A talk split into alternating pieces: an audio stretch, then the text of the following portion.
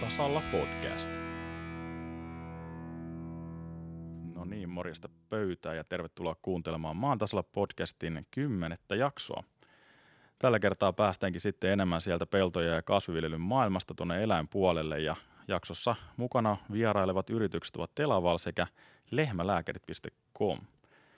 Tänään keskustellaan pitkälti lypsylehmien hedelmällisyydestä, poikimavälistä ja niin edelleen. Varmaan lypsyrobotitkin sieltä mukaan otetaan.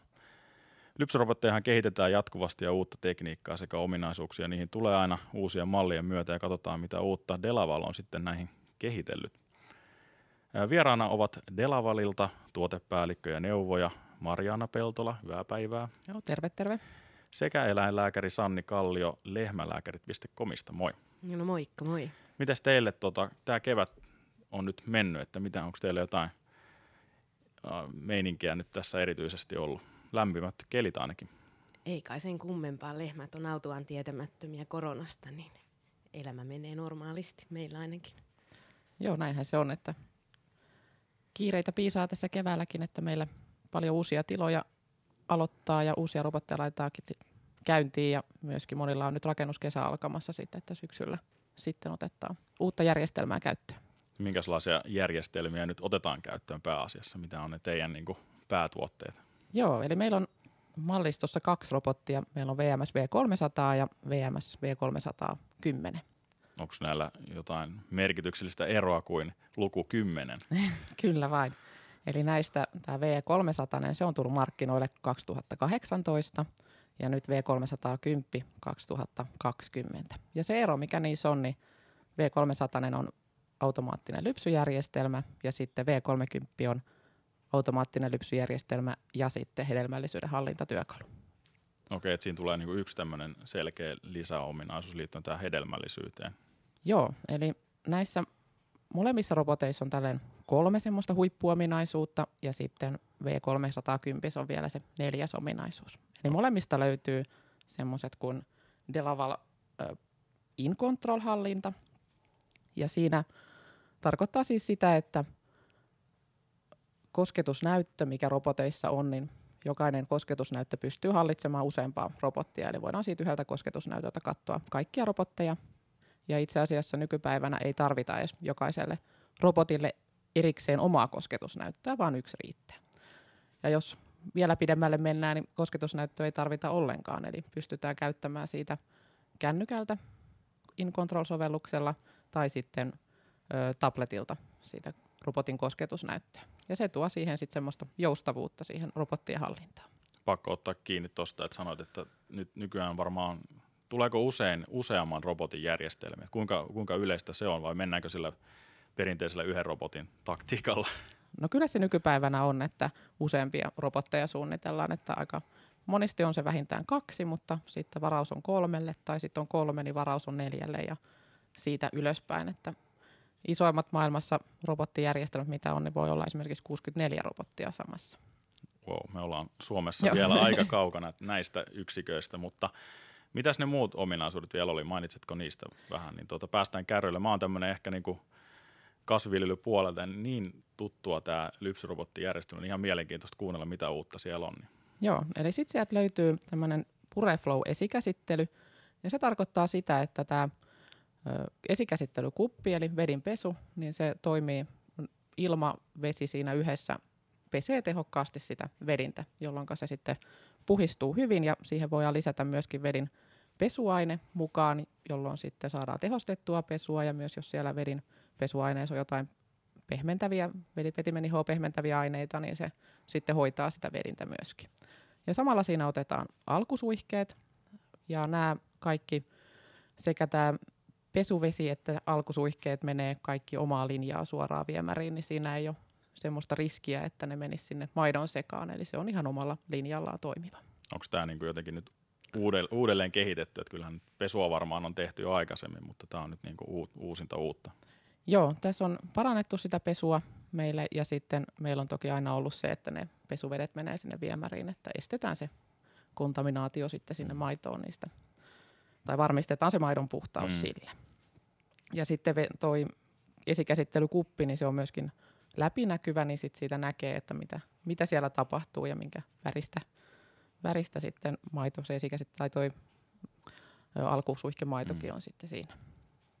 Ja sitten löytyy Insight-kiinnitys, mikä tarkoittaa, meillä on siellä se kamera, mutta sitten siinä kameran taustalla myöskin softa, joka sitten oppii sen lehmän vetimen paikat. Ja aikaisempaan verrattuna, niin nykyään V300 tai V310, niin ei tarvi enää opettaa niitä vetimen paikkoja, vaan kun lehmä tulee lypsylle, niin se alkaa automaattisesti sitten kiinnittää ja hakee ne tosi tarkasti ne vetimet, että se on lähes semmoinen samalla lailla kuin ihmiskäsi laittaisi, niin se löytää ne vetimet tosi hyvin ja se tekee sen, että se lypsy on hyvin rauhallinen sitten lehmille.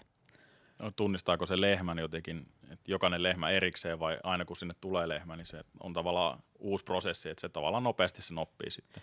Joo, se tunnistaa eläimen transponderista, eli esimerkiksi korvamerkkitransponderi, ja sillä tunnistetaan eläin, ja sitten silloin tiedossa se, että missä kyseisellä lehmällä vetimet sijaitsee, niin se on sen takia mahdollisimman nopea sitten se sekä pesu että kiinnitys. Miten jos siellä on joku vedin esimerkiksi, että sieltä ei voida ottaa maitoa, niin ottaako se nämä jotenkin huomioon tai täytyykö siinä olla jotenkin hereillä? Joo, ne voidaan tuossa Del Pro-ohjelmassa niin merkitä ne vetimet, mistä ei kuulu, tai mitä ei kuulu lypsään, niin silloin se ei niihin edes yritä sitten kiinnittää.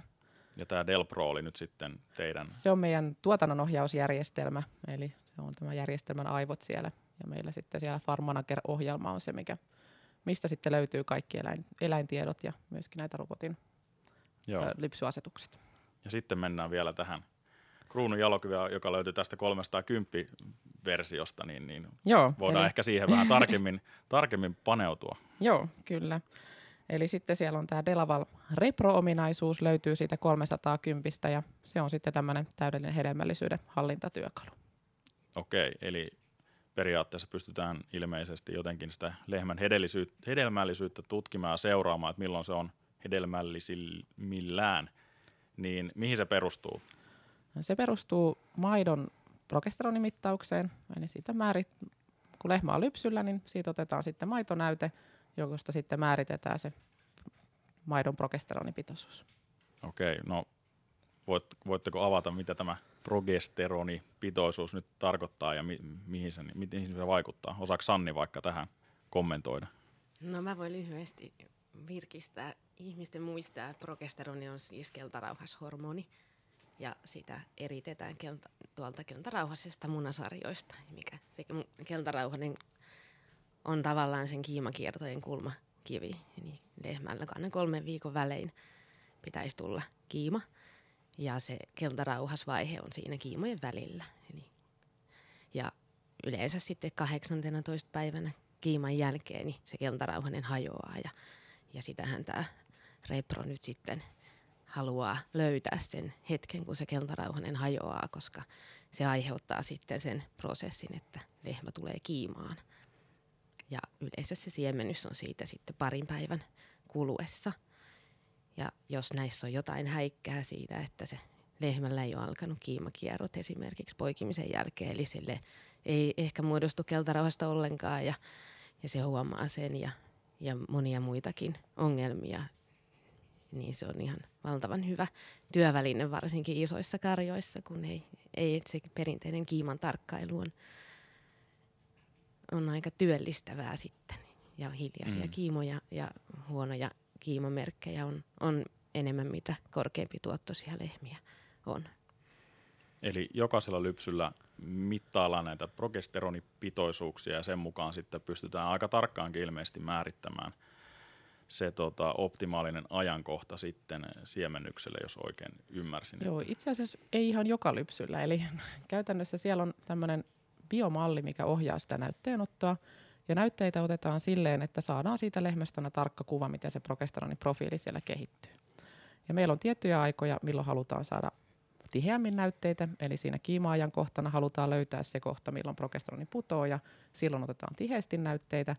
Ja sitten taas siellä kiiman kierron keskivaiheella niin voidaan ottaa harvemmin näytteitä, koska nähdään vaan, että progesteroni on kohonnut ylös, mutta ei tarvitse siellä. Tiedetään, että miten se menee, ja kunnes Mm. taas sitten tulee se kolmen viikon sykli ja taas, taas sitten tihennetään. Ja se näytteenotto ottaa tällainen älykkäästi sitä näytteettä, että se ei ole mikään tämmöinen kiinteä näytteenottoaikaväli, vaan sen mukaan, että miten se progesteroniprofiili siellä on kehittynyt, niin sen mukaan niitä näytteitä otetaan. Ja lisäksi tässä tulee vielä huomioon, toki niin kuin tämä järjestelmä huomioi sitten ne käyttäjän antamat tiedot sinne, eli kun Del Pro-ohjelmaa tallennetaan poikiminen, niin sitten järjestelmä tietää, että tästä 20 päivää niin alo- aloitan näytteenoton, tai kun on laitettu siemennys, niin silloin se tietää, että tämä lehmä voi olla tiine, ja kun lehmä on tiine, niin silloin progesteroni pysyy korkealla, niin sillä se löytää myöskin ne tiineydet sieltä. Kuulostaa älykkäältä. Mitenkä tuota, niin, niin ilmeisesti tätä on kuitenkin testattu jonkin aikaa. Tämä ilmeisesti julkaistiin 20, vuonna 20, 310, niin kuin sanoitkin tuossa. Niin miten nämä pilottitilat otti tämän vastaan ja minkälaisia tuloksia ollaan saatu sitten, että onko sulla sieltä jotain hyviä kokemuksia? Joo, eli oikeastaan tämä järjestelmä, meillä on ollut Herd Navigator-järjestelmä jo tuolta 2010-2011 lähtien käytössä ja siinä vastaavanlainen progesteronin seuranta löytyy, eli meillä on aika pitkä historia jo tästä progesteroniseurannasta ja myöskin dataa sieltä paljon, että miten se eri lehmillä menee. Mutta tämä V310 tuli tosissaan 2020 ja sitä ennen meillä oli jo vuoden verran pilotti- ja testitiloja Suomessa. Ja näiltä tiloilta jo on ollut erittäin hyviä kokemuksia siitä, että heillä paljon paremmin löytyy ne kiimat ja myöskin sitten niitä tiineystarkastuksia on voitu vähentää sillä, että kun järjestelmä kertoo, että lehmä on tiine. Loppuuko tässä nyt eläinlääkärien työt? Ei enää tiineystarkastuksia vai miten se muuttuu? No niin kauan kuin on eläimiä, niin tarvitaan eläinlääkäreitä onneksi, että kyllähän se eläinlääkärin työnkuva on muutenkin vuosien saatossa aika paljon muuttunut. Ja, ja tota, tässä kohtaa mä ainakin itse näkisin, näkisin sen myös niin kuin rikkautena meidän ammattikunnalle, että meillä on mahdollisuus niin kuin havaita siitä lehmän kiimakiertoa ja mitä siellä munasarjossa tapahtuu, niin myös niin tässä aikaikkunassakin, eikä vaan sillä hetkellä, kun me ollaan siellä takapuolessa. Koet sä, että tämä voi helpottaa myös sun työtä, tämä ominaisuus näissä? No, kyllä mä oon ainakin saanut tosi paljon parempaa dataa, että me voidaan kohdentaa hormonihoidot niille tarvitseville ja esimerkiksi hiljaiset kiimat, mitä käytetään diagnoosina aika usein hedelmällisyyskäynneillä. Eli on lehmä, joka ei ole näyttänyt kiimoja ja sitten katsotaan, että siellä on kyllä keltarauhanen ja todetaan, että siellä ei ole nähty kiima, että se on hiljainen kiima ja sitten voidaan miettiä, että kannattaako sitä hoitaa vai ei, mutta tämä repro nyt sitten tietysti näyttää meille, että siellä on ehkä ollutkin persistoiva keltarauha, se on ollut tai näin pitemmän aikaa toimimaton tavallaan, niin silloinhan se hoito on järkevä myös niin kuin luomukarjoissakin ja sama toimimattomilla, että tiedetään, että se ei ole tulossa kiimaa tai ollut kiimassa, vaan se on oikeasti toimimaton. Joo, tosissaan näitä hiljaisia kiimoja, että ne, ne löydetään sieltä myöskin, eli progesteronin taso ei ole mitään riippuvuutta siitä, että nähdäänkö me, että lehmä on kiimassa, että onko sillä kiimakäyttäytymistä vai ei, vaan jos se on toimiva lehmä, niin silloin me tiedetään, että milloin se on kiimassa. Eli ne hiljaiset kiimat saadaan sieltä, sieltä myöskin esiin. Tai sitten, että jos on No esimerkiksi nyt kun on tämä peltotyöaika ja ei välttämättä kerkeä siellä navetassa niin paljon olemaan, niin, niin sitten se kiimatarkkailu perinteisin menetelmiin on usein myöskin vähän heikompaa, että vähän huonommin saadaan niitä kiimoja kiinni ja päästä lehmiä siementämään, niin tällä järjestelmällä se on niin kuin yhtä hyvää koko ajan se kiiman tarkkailu, koska järjestelmä kertoo, että lehmä on nyt kiimassa ja milloin se voi sitten siementää. Niin ja sitten me tiedetään kahta päivää ennen, että ketä pitää siementää ei tarvitse niin aamuisin olla siellä kärppänä paikalla. Niin, eli siinä pystytään tietyllä tavalla vähän ennakoimaan, ettei soiteta silleen, että juu, täällä pitäisi nyt olla, olla jo sen siementäjän, että siinä on vähän pelivaraa. Joo, siinä pystyy suunnittelemaan sitten niitä rutiineja paremmin, että esimerkiksi robottinavetasta niin tiedetään, että ottaa lehmä sieltä eroon automaattisen erottelun kautta esimerkiksi, että lypsyn jälkeen se siirtyy sinne karsinaan ja päästään siementään. Niin kun se tiedetään jo etukäteen, niin sitten se suunnitelmallisuuskin on helpompaa siellä navetassa tehdä. Miten, mihin tämä taloudellisuus, että tavallaan että sähän voit varmasti niin kuin hyötyä tästä tienata taloudellisesti, koska jos mä nyt oikein ymmärsin, niin pidetään se poikimaväli tasaisena ja tavallaan ei menetetä niitä mahdollisuuksia sitten. Joo. Eli tuosta, no esimerkiksi poikimaväli on se, mikä, mihin paljon kiinnitetään huomioon, eli lehmien pitäisi poikia keskimäärin se 12-13 kuukautta on se optimaalinen, ja sitten jos siitä mennään paljon yli, niin se näkyy sitten kokonaismaitotuotoksessa, eli siihen vuoden poikimaväliin pitäisi keskimäärin pyrkiä, jotta, jotta tota, hyvä taloudellinen tulos sieltä saadaan. Oliko Sannilla jotain niin, asiaa? mulla on ainakin semmoinen ajatus, että aika harvoilla tiloilla meillä Suomessa on se poikimaväli, se 365, 375, että et siinä on niinku myös se taloudellisuus toki jo, että sit niitä liruliisoja on siellä karjassa, mutta että myös se, että se muutenkin se taloudellisuus ja lehmän terveys, että sitten kun se siinä loppukaudesta lihoo ja seuraavan kerran poikii, niin se ei olekaan ehkä helposti kiimassa ja muuta, niin meillä on kauhean semmoinen noidan kehä siinä, että siinä on isoista rahoista ja eläinten terveydestä kyse, että monilla valiotiloilla ainakin kannattaa käydä siellä tekemässä se simvaliokarelaskuri, niin sieltä voi ihan suoraan katsoa, että mitä poikimavälin muutos vaikuttaa siihen katetuottoon, että puhutaan kymmenistä tuhansista euroista jopa, että, että ei ole mikään ihan pikku, että se on niinku ihan perusjalkakarja niin kuin maidon tuotannossa, poikimavälin hallinta. Joo, se on toi. Kun poikimaväli siitä optimista menee eteenpäin, niin se on semmoinen kahdesta viiteen euroon eri tutkimusten mukaan, että mitä se on per lehmä per päivä, se tappio, mitä tulee siitä, että mennään eteenpäin. Niin puhutaan isoista summista. Ja sitten toinen on sitten ne hedelmällisyyden takia tehtävät poistot. Eli jos lehmä ei näytä kiimoja ja niitä ei saada kiinni eikä sitä saada tiineeksi, niin silloinhan se lopulta joudutaan poistamaan sen takia, että, että se ei, ei tule poikimaan eikä sitten saada maitoa. Ja näitä tämmöisiä niin, kuin niin sanotusti turhia poistoja sitten saadaan sieltä vähennettyä. Samoin tällä löydetään luomiset hyvin varhaisessa vaiheessa, eli ne varhaisluomiset ja alkiokuolemat, jolloin päästään sitten siementämään se lehmä uudestaan, eikä sitten niin, että vasta siellä loppulypsykaudella huomataan, että tämä lehmä ei olekaan tiine ja silloin se joudutaan poistaa, kun sitä ei enää taloudellisesti ole järkevää pitää, että se poikimaväli vedyisi liian pitkäksi.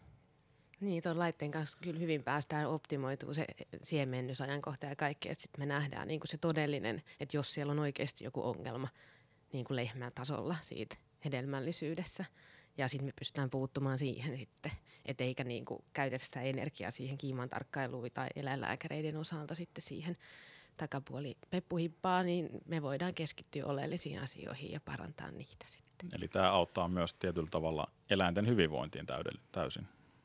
Kyllä, suoraan voi sanoa näin. Että. Joo. Mitenkä tuota niin, niin jos mä nyt tästä johtopäätöksessä vedän, niin tämä tuo jollain tasolla varmaan äh, sinne niin kuin maitotilalliselle semmoista niin kuin mielenrauhaa. Et ei tarvitse koko aika olla siellä niin kuin ihmettelemässä juoksemassa tavallaan, että se kone hoitaa sen, mitä aikaisemmin on. Ja totta kai kun ihminen otetaan vielä siihen mukaan siihen kuvioon, niin varmaan niin kuin, en tiedä prosenttilukuja, että miten tämä onnistumisprosentti sitten on, mutta ilmeisen korkea, jos mä oikein olen ymmärtänyt.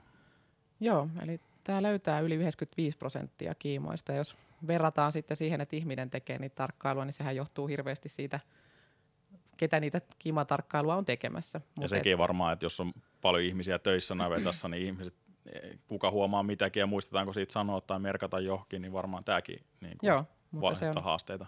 On ihan yleistä, että joku, maksimissaan joku puolet kiimoista löydetään. Ja sit niin kuin ilman, ilman mitään apuvälineitä. Ja niin sitten toisaalta voi olla paljon matalampikin. Ihan kuin kiimat aika lyhyitä nykyisin, että kun on korkea tuotos ja muuta, niin onhan se niin kuin aktiivisuus aikakin lyhentynyt aika paljon, että siinä on ihan hyvä tsäkäkin, että sitten sattuu huomaamaan, että jos ei ole muuten aktiivisuusmittausta esimerkiksi käytössä. Joo, ja aktiivisuusmittauksella, että se on toki hyvä järjestelmä sitten apuvälineenä kanssa, mutta siltä jää sitten kaikki nämä hedelmällisyyshäiriöt näkemättä ja sitten jos siellä on niitä hiljaisia kiimoja, niitä helposti voi se 15 prosenttia vähintään on jollain tiloilla 40 prosenttia tai enemmänkin, että vähän tilasta riippuen, että kuinka hyvin ne kiimoja näyttää. Niin. Ja sehän varmaan korostuu aina, että jos miettii 15 prosenttia, on sulla 50 lehmää ja 15 prosenttia, että onko sulla 300 lehmää, että sehän hirveästi kasvaa sitten se niin kuin, tavallaan taloudellinen menetys myös siinä vaiheessa. Että. Joo, kyllä. Tota, mainitsit tuolta eläinlääkäripuolelta niin kuin näitä, tota, näistä hormoneista, niin pystytäänkö sitä jotenkin niin kuin tarkentamaan tai muuta, että kun saadaan lisää dataa koko aika lehmistä? Joo, kyllä se niin kuin pystytään kohdentamaan se hoito oikein, jos me kuitenkin tiedetään sieltä Delprosta mennään katsoa sitä käyrää, sitä prokekäyrää, niin sehän kertoo suoraan jo meille periaatteessa, että mikä, mikä siellä on – et varsinkin jos kä- käsin rektalisoidaan munasarjalöydöksien kanssa, niin kyllä siellä semmoinen virhemarginaali on olemassa ja ultraäänenkin kanssa, niin me nähdään vaan se hetki. Ei me tiedetä tosiaan, että mitä siellä on historiassa tapahtunut. Että kyllä tämä niinku antaa ihan älyttömän paljon niinku semmoista. Ja sitten ei tarvitse kaivella niitä lehmiä niin kuin turhaan eihän se on lehmillekään Mm. mitenkään optimaalista seisoa siellä lukkoparsissa puolta päivää, Mitenkä, kaivellaan. joo, jos verrataan niin sun normipäivää tilalla, missä ei ole tätä reproota, niin millainen se on verrattuna siihen, että sit tilalla, missä on tämä? Tämä nyt on tietenkin aika uusi, mutta Joo. oot kuitenkin käynyt, niin miten, voitko kuvailla näitä eri No tilanteita? jos on niin kuin iso tila, missä sitten käydään säännöllisesti hedelmäisyyskäynnillä, niin siellä voi olla niin kuin kymmeniä eläimiä, mitä kaivetaan tiineystarkastuksia ja poikimisien jälkeisiä tarkastuksia. Ja Niin sun se- menee aika paljon aikaa siellä niin Joo, ja sehän ei eläinten niinku seassa. mitenkään tee olkapäille hyvää, että ei ole mitenkään kauhean mukavaa hommaa sille pitkän päälle. Mutta tota, sitten reprotilalla niin meillä on paljon paljon lyhyempi li, lista niin kuin näistä eläimistä ja ne on niitä, jotka käytännössä sitten hoidetaan. Ja tiineystarkit on kaikki sun muut, niin niitä ei niin kuin tarvi, tarvi sitten kaivella. Muuta kuin, että jos jostain syystä haluaa vielä tupla tsekata sitä. Mm. Ja sä puhuit siitä hyvästä hoidosta, että tavallaan kun päästään nopeasti hoitamaan ja oikealle, niin se ilmeisesti niin kuin näkyy sekin hyvinä tuloksina. Että, Joo, voi olla näitä, että on luutu tiineeksi, mutta siellä onkin vaikka märkäkohtu ja, ja tai jotain muuta ollut ongelmaa, niin, niin tota, ei näitä sitten enää ole sellaisia, että miten katsotaan lehmä jollain 200 päivää poikimisesta, että miten näin nyt on päässyt käymään, että kyllä ne niinku, varhainen puuttuminen niin ei pidennä sitä poikimaväliä sitten. joo, taas tullaan siihen poikimän väliin, että kun se saadaan niin kuin optimoitua, niin kaiken ainakin teoriassa pitäisi olla hyvin. Joo, se on kyllä tosi iso asia, että siihen kannattaa kiinnittää huomiota. Mitkä sitten yleisesti on niitä, mikä niin kuin aiheuttaa haasteita siinä? Tietysti että sitä ei saada niin kuin pysymään siinä optimaalissa. Että onko vaihteleeko se esimerkiksi lehmäkohtaisesti niin kuin vuosittain? Tai?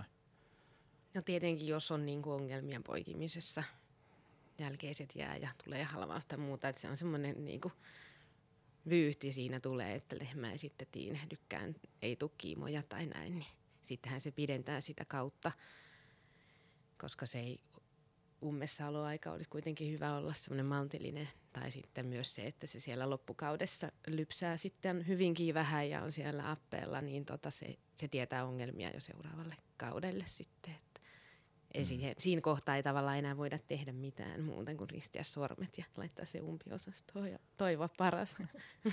Joo, ja kyllähän se niin kuin kiiman tarkkailusta se lähtee se lehmien tiineeksi saaminen, että se, se kun on tehokasta ja ne saadaan oikeaan aikaa siemennettyä, niin se on se, se, on se niin kuin A ja O siihen Mm. Jos mietitään, väliin. Joo, jos mietitään, että mitä muita tämmöisiä niin kuin NS-apuvälineitä on ollut tai on olemassa, niin miten tämä Repro niin kuin tavallaan vertautuu niihin, että, että tämä nyt mittaa koko ajan sitä- sitä progesteronipitoisuutta, niin mi- mitä ne muut sitten on ja miksi ne ei ole välttämättä niin tehokkaita, että vähän mainitsitkin siitä jo. Joo. No ihan se havainnointi on tietenkin se ensimmäinen, tai mitä tehdään. Ja se on, jos nyt hyvää käytäntöä ajatellaan, että se on se kolme kertaa päivässä vähintään 20 minuuttia, niin kuin tuommoisessa yhdenkin robotin navetassa pitäisi käyttää aikaa siihen, että ne löydetään niitä kiimoja ja sitten kuitenkaan saada kaikkia kiinni. Niin tämä tuo sit siihen, siihen tosissaan helpotusta ja niin kuin sanoit, sitä mielenrauhaa, että se on aika stressaavaakin välillä se, että jos ei löydä niitä lehmien kiimoja ja pitäisi kerätä katsomaan ja näin, niin nyt me tiedetään koko ajan, mitä siellä tapahtuu, niin se helpottaa silleen ihan siltäkin kannalta. Ja sitten aktiivisuusmittaus, sehän tosissaan mittaa sitä lehmän aktiivisuutta ja se on tämmöinen, niin kun, se ei suoraan kerro sitä kiimaa, eli lehmähän voi olla aktiivinen muustakin syystä, Mm. että jos se, Tai Joku olla toinen. olematta aktiivinen tai olla olematta aktiivinen, kyllä. Kaikki Mutta- ovat yksilöitä. Joo, mutta nehän, nehän hyppii siellä, että jos yksi on kiimassa, niin siellä voi olla monta lehmää sitten hyppimässä ja myös heillä näkyy sitten aktiivisuudessa se kohonnut piikki siinä, että se voi näyttää niin kuin paljon vääriäkin hälytyksiä. Ja sitten tosissaan ne hiljaiset ei näy sitten ollenkaan. Ja sitten on näitä erilaisia lehmän päälle jotain näitä, mitkä antaa merkki, voidaan laittaa niin kuin lehmän selkään joku tämmöinen merkkipanos, mikä sitten värjää, että jos sen lehmän selkää hypitään, mutta se vaatii myös sitä, että siellä on hyvää kiimakäyttäytymistä ja lehmät sitten hyppii. No, jos mietitään, että säästöjä pitäisi tulla tämän avulla ja, ja tuottoa tietyllä tavalla sille sijoitetulle eurolle, niin mitä tämä nyt sitten maksaa, että jos versus tämä oli 300 ja 310, niin minkälaista kokoluokista niin puhutaan, että onko se niin kuin, tai miten teillä näkyy, että kuinka moni on niin kuin ottanut tämän, mitä nyt on tehty näitä, näitä niin kuin investointeja, niin kuinka yleisesti sä näet, että tämmöiseen tartutaan? No kyllä hyvin yleisesti tartutaan, että kyllä meillä iso osa roboteista myydään nyt tällä V30 järjestelmänä, että kyllä tämä kiiman tarkkailun haasteet, haasteet niin kuin näkyy siellä tiloilla ja myöskin se taloudellisuus siinä, niin, niin se kyllä maksaa, maksaa itsensä nopeasti takaisin. Että se, mistä, mistä siinä kuluja tulee, niin on nämä kulutustarvikkeet, eli siellä on näitä progesteronimittaustikkuja ja sitten semmoista laimennusnestettä, mitä se käyttää. Okei, miten, mitä niillä sitten tehdään? Mitä sä, joudut sä itse niin kun jotenkin sen järjestelmän kanssa huoltamaan sitä tai muuta, että miten se ylläpito, onko se vain itsenäinen ja sen kun näppäilet sieltä kosketusnäytöltä tai kännykästä? Joo, se, itsenäisesti se siellä toimii, mutta noin kerran kuussa pitää aina lisätä uusi progesteronikasetti, mutta tässä on pyritty siihen, tai tavoiteltu sitä helppokäyttöisyyttä, mitä onkin saatu sitten, että se on progesteronikasetti vaihdetaan niin, että avataan avataan luukku ja otetaan vanha kasetti pois ja uusi sisällä ja luukku kiinni, niin se on hyvin, hyvin niin kuin käyttäjäystävälliseksi tehty se vaihtaminen siinä. Ja ilmeisesti palaute on ollut hyvää. Kuinka monella tilalla tämä nyt on? Osaatko arvioida, niin onko niitä kymmeniä vai satoja vai?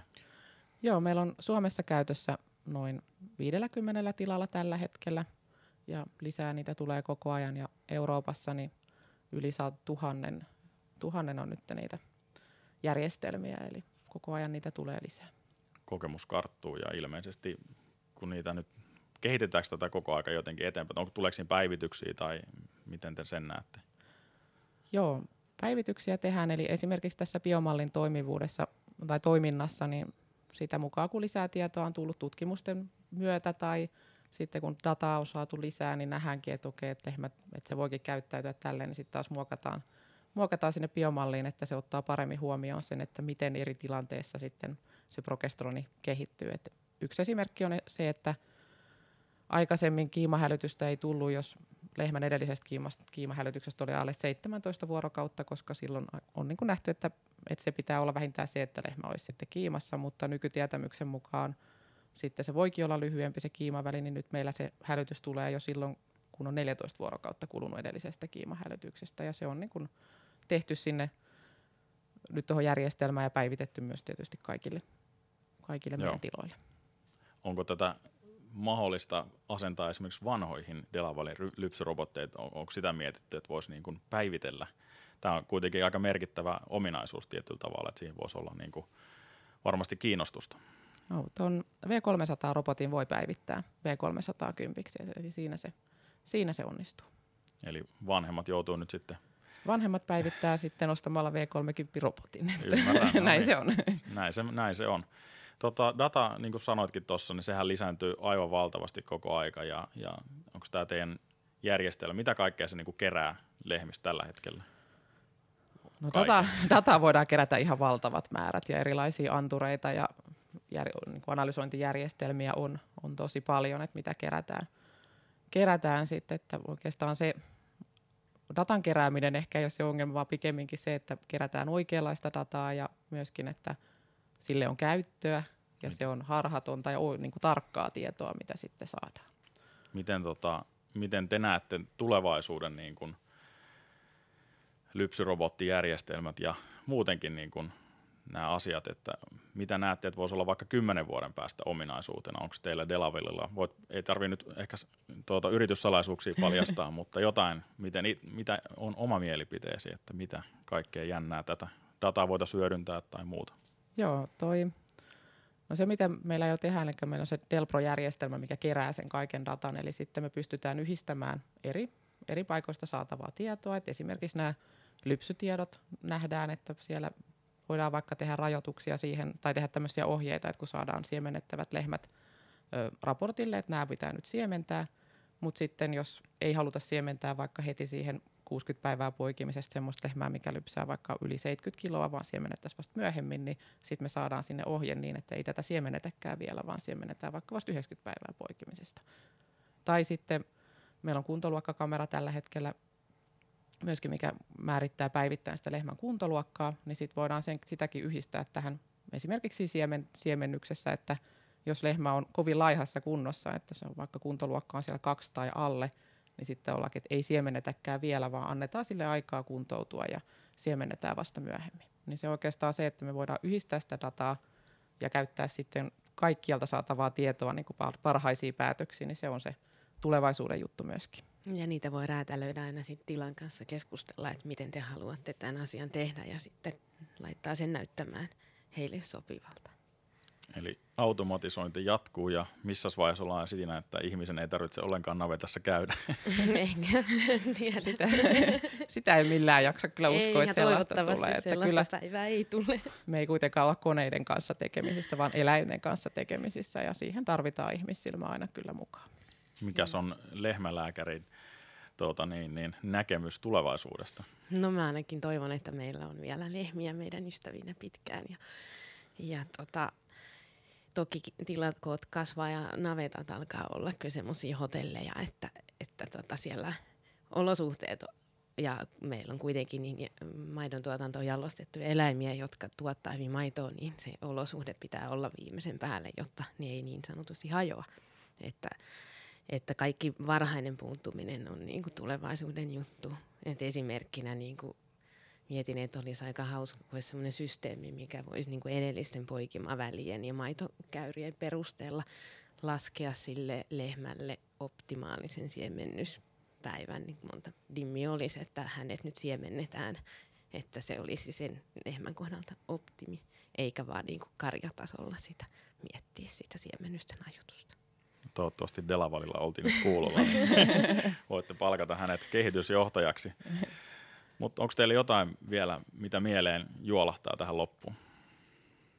Aika, aika paljon on keretty keskustella. No, on ollut ihan kiva, kiva olla keskustelemassa asiaa, mikä on lähellä sydäntä. Joo, kyllä.